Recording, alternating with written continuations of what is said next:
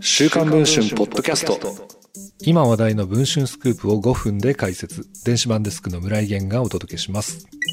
9月13日の内閣改造党役員人事で選挙対策委員長に就任した小渕優子氏の関係政治団体が2015年からの7年間で1400万円以上を自身のファミリー企業に支出していたことが週刊文春の取材で分かりました。関係政治団体をめぐる政治資金規正法違反事件で経産大臣を辞任して以来、約9年ぶりに要職に起用されましたが、新たに不透明な政治資金処理が発覚したことで早くも説明責任が問われる事態になりそうです。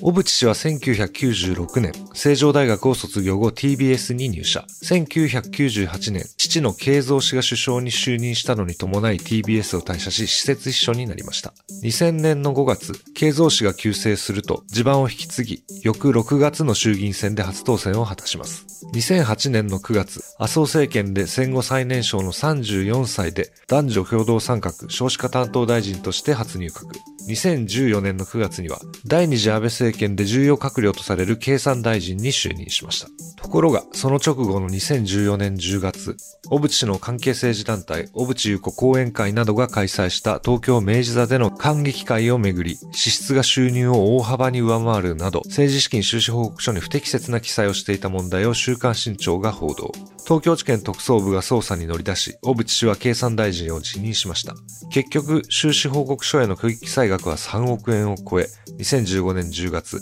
小渕氏の元秘書2人には有罪判決が下されました。それ以降、小渕氏が要職に起用されることはありませんでしたが、今回、岸田首相は完全にみそぎが済んだとして党役員の一角、選対委員長に起用したとされています。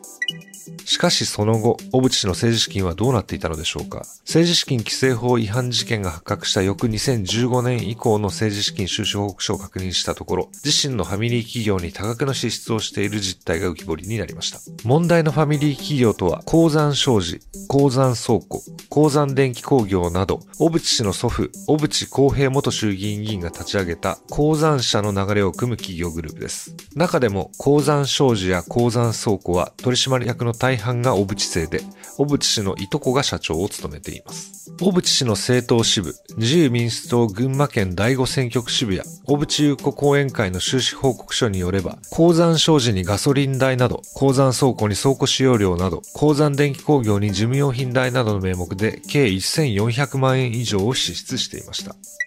政治資金に詳しい神戸学院大学の神谷博之教授によると、政治資金には税金が含まれているので、その使途には厳正さが求めめられると言います。その意味で、親族が関連する企業への支出は道義的な問題がある。どうしてもその企業に発注しなければいけない必然性があるのか丁寧に説明すべきです。などと語りました。